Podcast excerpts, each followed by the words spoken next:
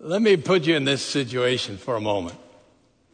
Um, one of your very, very best friends, and he's not only your friend, uh, he's also friends with your whole family and, and maybe even your extended family, and lots of your friends are, are kind of close with him as well. Just for the sake of telling the story, uh, let me just call him Joe. So Joe has a birthday coming up. And you're all excited. You're thinking, you know, we've never really done what we should. And so let's just do something extra this year. All of us. Let's just talk about it. Let's see how we can do it. And you all decide to uh, just do this great, great, great uh, thing.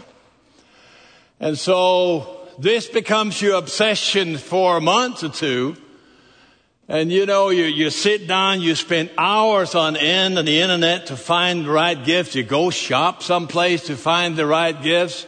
You know, some are, are, are, are kind of preparing the food and, and you know, daddy who's never cooking, right? He's kind of stepping in to, to help with some of that. And, and you spend on hours, you know, when, when the day comes to, to prepare this, you have someone kind of pointed out to find just the right music that, that Joe loves to kind of play in the background, uh, when he shows up. And, and everything is just uh, extraordinary. Uh, people are, are, talking about this. How do we do this? And things are put aside. We even decorate the house in very special ways and kind of to get the mood up. You decorate it a little bit early. And so everything is just right. And so the great day comes. And the untold amount of hours you know you spend way more than to give. But you know, this is not, we don't do this all the time. So, so, you know, it, it's all right. You know, he's certainly worth it. So we spend way too much on, on all of this, but this is a very, very special thing. And, and you get together and you celebrate and some are singing along to the tunes that are, that are running in the background and the food is fantastic. The table is set. Everything is just, just the best ever. And then the doorbell rings. And it's the neighbor coming in and said, you're, you're kind of loud a little bit. Are you having a lot of fun? And you said, man, we're doing this great, great thing for, for Joe and we're just loving it. We're having the best of times. Things are fantastic. And the neighbor said, I don't know that I know Joe. Would you introduce me to him? And they come on in and, and they think, where's Joe? Who invited Joe? How come we haven't talked about Joe? Where's Joe? Oh, we forgot. In all our excitement about our planning and preparation, we forgot Joe. I don't know that I have to apply that. I think you might be able to yourself. We want to talk today about not losing Christmas.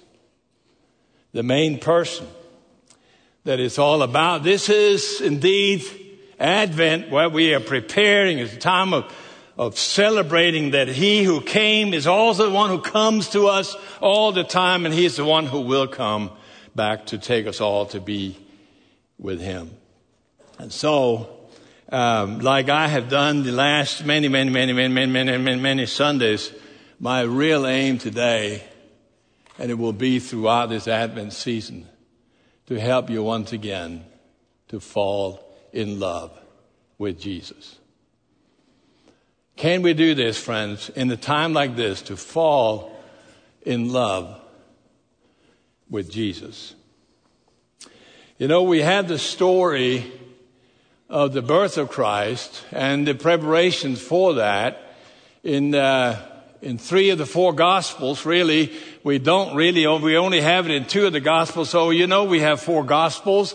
Uh, three of those are called a synoptic. That's because they can be read kind of together. They, they follow the same flow and they, they can almost be put up so you see them together. Mark was written first. And then, uh, Matthew probably written second and, and uh, he was looking at, at Mark, which is nothing but just action and action and action. Uh, and he, he didn't even mention his birth. There's no real long teaching in, in Mark either. And Matthew comes along and says, what? He's not even talking about his birth. I've got to add that. And all these, you know, can you believe he doesn't even have the Sermon on the Mount? We, we got to add some of these things. And so that's what we see there. And Luke, of course, comes also and, and looks at, at some of these things and say, yeah, yeah, we need to kind of add some, some things uh, here to kind of make the story complete. And Luke decides to do it, of course, in, in order chronologically, as he says. And so here we are. So today, I want to share with you a story uh, that is only found in Matthew. It's in chapter 2. It's none of the other gospels are mentioning this. Uh, so let me read with you from chapter 2, the first 15 verses. And I want to talk to you about someone that we often don't mention much Herod. Herod the Great, who was a king, if you will, the appointed vassal king of Israel or of Judea and Galilee at, at the time. He was one who missed Christ in Christmas, so to speak. After Jesus was born in Bethlehem, this is again Matthew chapter 2, of Judea in the days of King Herod, wise men from the east arrived in Jerusalem and saying, Where is he who has been born King of Jews? For we saw his star in his rising and have come to worship him. When King Herod heard this, he was deeply disturbed, and all of Jerusalem with him. So he assembled all the chief priests and scribes of the people and asked them where the Christ would be born. And then they find out. They say, well, in Bethlehem of Judea. They told him because this is what was written by the prophet. In other words, they knew where he would be born, and they still didn't go. Uh. You, Bethlehem, in the land of Judah, are by no means least among the rulers of Judah, because out of you will come a ruler who will shepherd my people, Israel. You can't help when you read this to wonder, why wouldn't they go with the wise men, but they didn't. Then Herod secretly summoned the wise men and asked them the exact time the star appeared. And he sent them to Bethlehem and said, Go and search carefully for the child. When you find him, report back to me so that I too can go and worship him. After hearing the king, uh, they went on their way, and there it was, the star they had seen at its rising. It led them until it came and stopped above the place where the child was. When they saw the star, they were overwhelmed with joy. They entered the house and they saw the child with Mary, his mother, and falling to their knees, they worshiped him. They opened their treasures and presented him with gifts, gold, frankincense, frankincense, and myrrh. Why do you think there are three wise men? We don't know that. We just guessed that because there were three gifts. If you go to the Orthodox Church, they think there was 12. But so, you know, we just, just want to make sure that you know that we don't know how many there were. It doesn't say. Well, we even gave them names like Caspar and Melchior and, and Balthasar. Some have suggested in, in church history, I'm just going to let you know this just kind of as an aside, that these came from the three different continents that was known at that time, right? So it came from Asia, from Europe, and from Africa. So here they were. And being warned in a dream not to go back to Herod, they returned to their own country by another route. After they were gone, an angel of the Lord appeared to Joseph in a dream saying, get up, take the child and his mother, flee to Egypt and stay there until I tell you. For Herod is about to search for the child to kill him. So he got up, took the child and his mother during the night and escaped to Egypt. And he stayed there until Herod's death so that what was spoken by the Lord uh, through the prophet might be fulfilled, that out of, Egypt, out of Egypt I called my son.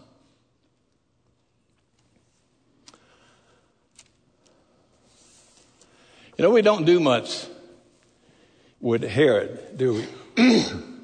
this was Herod the Great, which is a different Herod from uh, Herod Antipas, who was the one who presided over uh, the death uh, of Jesus later, his crucifixion, uh, some three years later. So this was the father. He he died um, about four years before Christ, which means that the calendar that we now have probably five or six years off but that's a different story. I want you to see who he is, and we'll get back to later why in the world he was called the Great, because we know him not, not as that, right? Uh, but this man was insanely self-absorbed and, and fearful of his, his surrounding, and everything had to be about him. And he could not tolerate if there was anyone anywhere that ever threatened him, even the slightest, they would be killed. That was just what it is, and it became so bad. Even his, his own, even his own wife and, and his sons didn't kind of miss out on that. He would take them out as well. Totally insane when it came to. There was so much actually that that uh, that he wrote kind of an edict that when he died, because he was so fearful that people were not going to be sad that he died, that when he died, that his his soldiers should kill a whole number of people that were well liked and loved in the in the country, so that there will be sorrow throughout the land. Now that, of course is insane. You know, that kind of, uh, that kind of psychopathetic kind of behavior goes way beyond what I hope anyone can relate to in any way. But having said that, the self-centeredness is way too well known to a lot of people, not to this extreme and insane kind of way, but this the self-centeredness is, is what drives so much. You know, is that not also kind of part of our whole understanding of what goes on during this time? That, that this is a time when we are here to have a really good time. This is a time when we are here to really enjoy great food and great kind of quaint moments and, and coziness and, and enjoying togetherness and, and, and all the right kind of moods and all the right kind of smells and all the right kind of things that I really enjoy must happen. Of course, nothing is wrong with that. Don't mishear me. I'm not trying to say anything is wrong with that. But because this is so powerful, it sometimes has the kind of the result that we we put that first. That becomes the real thing. And, and it's possible to really do all of this and without any kind of specific kind of trouble, we just leave the main person out. Oh, oops, we forgot to invite the main person.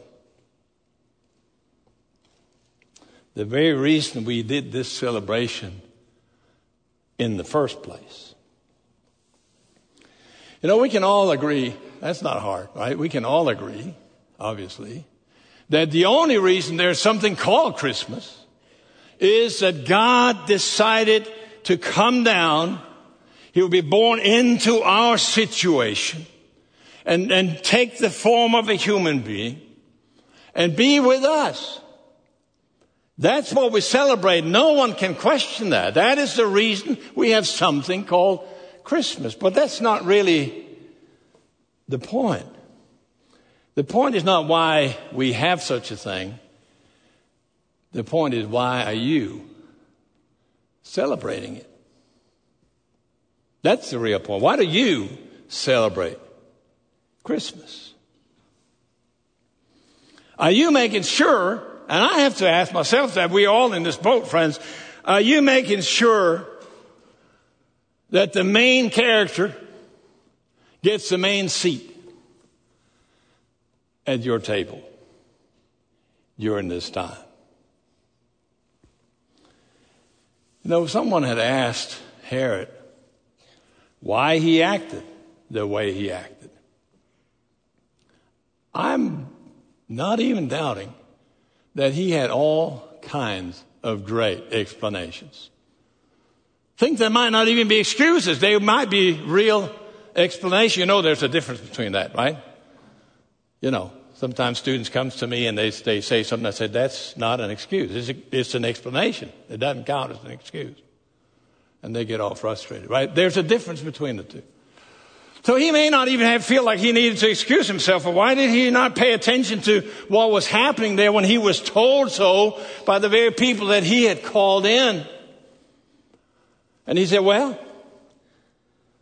I had to do this for national security reasons. If Jesus had become king, just like the Magi said, or the wise men said, he would have been a threat to Rome itself. We couldn't have that happen. Maybe he would even say, well, you know, I'm doing this for the best of the nation. After all, he had caused great sense of peace throughout Judea and Galilee. He has created an enormous kind of up, up kind of uh, raising up of, of great prosperity that they had not known for a very long time. It was for their own best that they didn't have a new king. What would a new king do with all this? Herod had, had developed a fantastic relationship to the Caesars in Rome. He was well known that his father had started that, and, and he was this incredible guy who had alliances made everywhere, and, and Herod kind of followed in his footsteps, so to speak, and creating one great relationship after the other. It was Rome themselves that had placed him in this position because he was that good. Maybe he just said, well, you know, I'm just working under orders. I, I couldn't help it. You know, the, Caesar has said to me in no uncertain terms that if you see even, even the smallest, the slightest kind of beginnings of a rebellion, someone who's going to set themselves up against Rome, you need to quell it immediately. There's a lot of great explanations that, that, that could come here. So the question is also for us. We have good explanations very often, don't we? Pretty good explanations. You know, we, we got our own kind of traditions. This is how we do it. We've always done it like that. I, I have family members who don't really agree with me on this whole faith in Jesus kind of thing. Or you know, we just have a certain kind of rhythm that we always follow. Or, or and this is, these are our habits and, and, you know, being in church and doing Jesus and putting Him at the center, even though what we do at home, uh, it's just not part of that. But let me just say this, friends. The main person of this season is far too important to be left out for some kind of defined or undefined reason. Don't do that. He's the one who gives everything else significance. Without him, everything else diminishes in its significance. All the other things you want to do get greater depth and greater sense of meaning when he is at the center. So I want to, I want to talk to you just for a moment about celebrating this season with Jesus. Not leaving him out. What did that look like? When, you think that the very seed, the centerpiece, uh, the nucleus, if you will, of everything that has to do with Advent and the culmination of that Christmas is that God desires to have fellowship with us. He sacrificed everything to have fellowship with us. Just look at it. If you flip back one single page, at least in my Bible, it may not even be another page in yours. Chapter 1, verse 23, uh, you know, he quotes Isaiah 7 and says it like this See, the virgin will become pregnant and give birth to a son, and they shall call him Emmanuel. Translated, that means God with us. You ever thought of that? Why didn't they just say Emmanuel, the Hebrew word, which of course Isaiah does, but Matthew adds translated, that means God with us. You know, many you get something in the mail all the time from schools and other places, and you have, you have English on one side, you have Spanish on the other, yes? If you live in, if you live in uh, more touristy type areas where people visit all the time, like where I grew up, uh, there would be on so many signs, there'll be four or five different languages. You know, have English, you'll have Romanian, you'll have, you know, German, you'll have French, you'll have all kinds of languages, right? The same could be, be said in, in so many places. There might be places in Dallas where you have the same thing. Why do they do that? They do that so that they make sure that wherever you come from, you understand what they say what they want you to do, yes?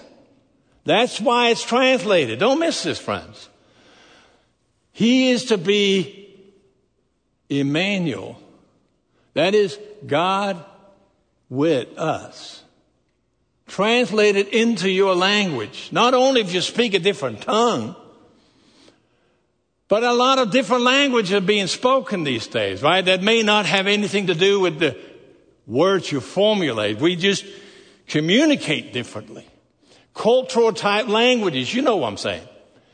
What this says is there is no way that you can escape this message, regardless of what you say. Ah, that's not my cultural language. That's not kind of how I understand things. Well, he will translate it for you. That he wants to be God with us. That's it. Don't, don't miss this. This is powerful.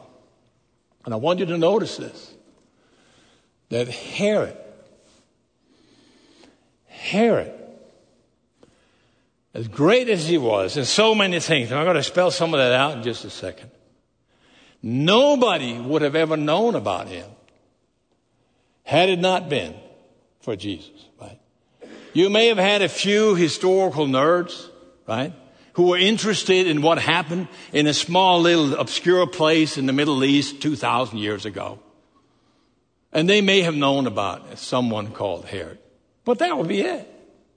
The only reason we know about Herod is because of Jesus. That's it. And let me see if I can spell out how significant that is. Herod was called the Great because he did amazing things. He restored towns, big cities that have become of left bare almost before him. He brought peace. He brought prosperity that they had not known for a long, long time at that time. He pacified rebellion. When other things tried to come in and create uproar, he quelled it. He collected taxes okay, but he did so in a way that people could see what they got for that. He put Rome at ease. He built strong fortresses. Some of you have been to the Holy Land, you've been to Masada, right? The, the great fortress. Well, Herod the Great built that. There was no natural seaport in Israel, so you couldn't really sail to there. So he built the great harbor at Caesarea so he could sail to, to uh, Alexandria in North Africa and, and draw all of the tradesmen in there. And he could sail directly to Rome and, and do the collections there. He did a lot of great things. He protected the culture. He protected art. He restored the temple in Jerusalem to greater splendor than it had even under Solomon. For 34 years, he ruled in, in uh, Judea and, and Galilee. And yet, you would not have known about him, not even heard his name, had it not been because of Jesus. He thought he was building himself a legacy, the whole Herod dynasty that ran for several generations. And they would have been washed away by the waves of history had it not been for Jesus. Are we hearing this? You know, we all want to do legacy, right? But can I say this? It's never what you leave for the next generation that matters. It's always what you leave in them that matters. That creates legacy. Jesus is still king, and he will be for all eternity. And friends, that is the promise of this season. This is the God who says, I want to be God with you. That's the promise. This is also why I stand here Sunday by Sunday, just to proclaim that to you. The real main character is always Jesus. I know there's someone sitting here, but certainly there's some that might be, be watching uh, from other places. They're thinking that, that, you know, come on, get real. You know, this is this is kind of a fairy tale talk. Some people think that. What does it even mean to make Jesus the main person? Well, let me tell you this. People always live with what they consider the most important, the God, if you will, of their lives, something to which they give their greatest kind of time and their effort and what they surround or they they kind of organize their lives around. That's how it is. And that can be all kinds of things. The way we think about how we tackle our problems, the way we rejoice about things that are going well and all that, always shows us what is the most important in our lives. What is, small g, our God, if you will. But the most incredible message of Christmas is that God the Almighty Creator of heaven and earth, stepped into our situation and want to be God with us. That's the time, friends, when you say, Hallelujah, may God be blessed. Just think about this. The word we translate wit here is, is in a strong sense of, of that term. It, it refers to to, you know, the kind of relationship you have when you share your life with someone, when there's something, someone you're with in the true sense uh, of that term. And notice here that God wants to be with us, and I'm going to end with this all the way through life. If you feel alone, He is with you. He knows loneliness. If you feel pain, He knows pain. And He's right there with you in that pain. If you feel sorrow, well, He's well acquainted, friends, with sorrow, and He will walk right with you through that sorrow. If you feel betrayed, He knows what it means to be betrayed, and He will be right there by your side. If you feel misunderstood and nobody really can get who you are, well, he was misunderstood. And he'll be right there with you. If you're one of these, these blessed people that you just flat enjoy life and there's nothing more to it. Well, He is life itself.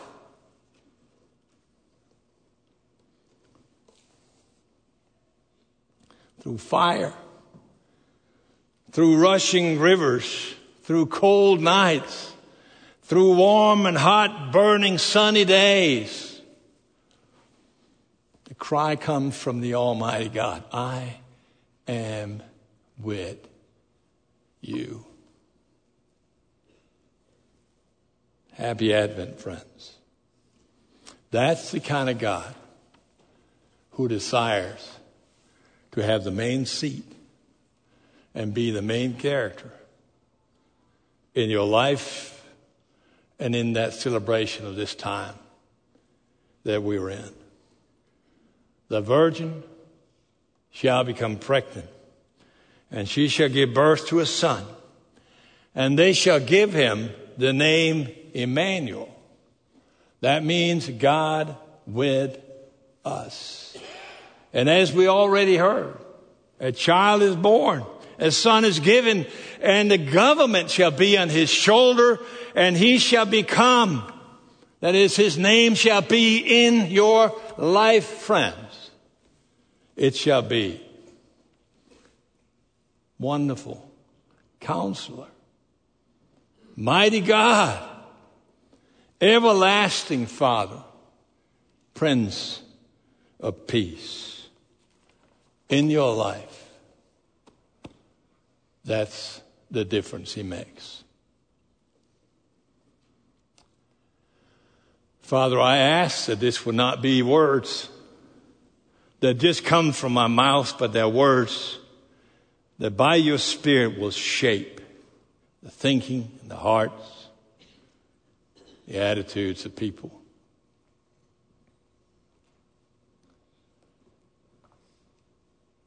We admit, Father, we even confess how easy it is for us to let all kinds of other things, good things, take over. We celebrate all things without the main character. Speak to us, O Lord. There'll be some that need to spent some significant time as individuals, as couples, as families, asking you to come in in new ways and be God with them. Those for whom this season is tough, tough, tough because so many memories. Be God with them visible, sensible, manifest way. For those who don't even know what this means, to call you Lord, Christmas is just an event that happens in society.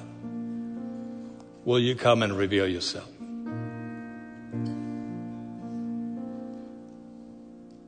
And all of we who are here, Lord, together. May we hear together that you said in plural, I'll be God with y'all. So let us bring others in. Others we may see that do not know who you are. Others that we may see are lonely. May this be indeed a time when we can say, Thank you, Lord. We don't want to be like Herod, working overtime to push you out. We want to be like those who gather around Emmanuel, the God who is with us.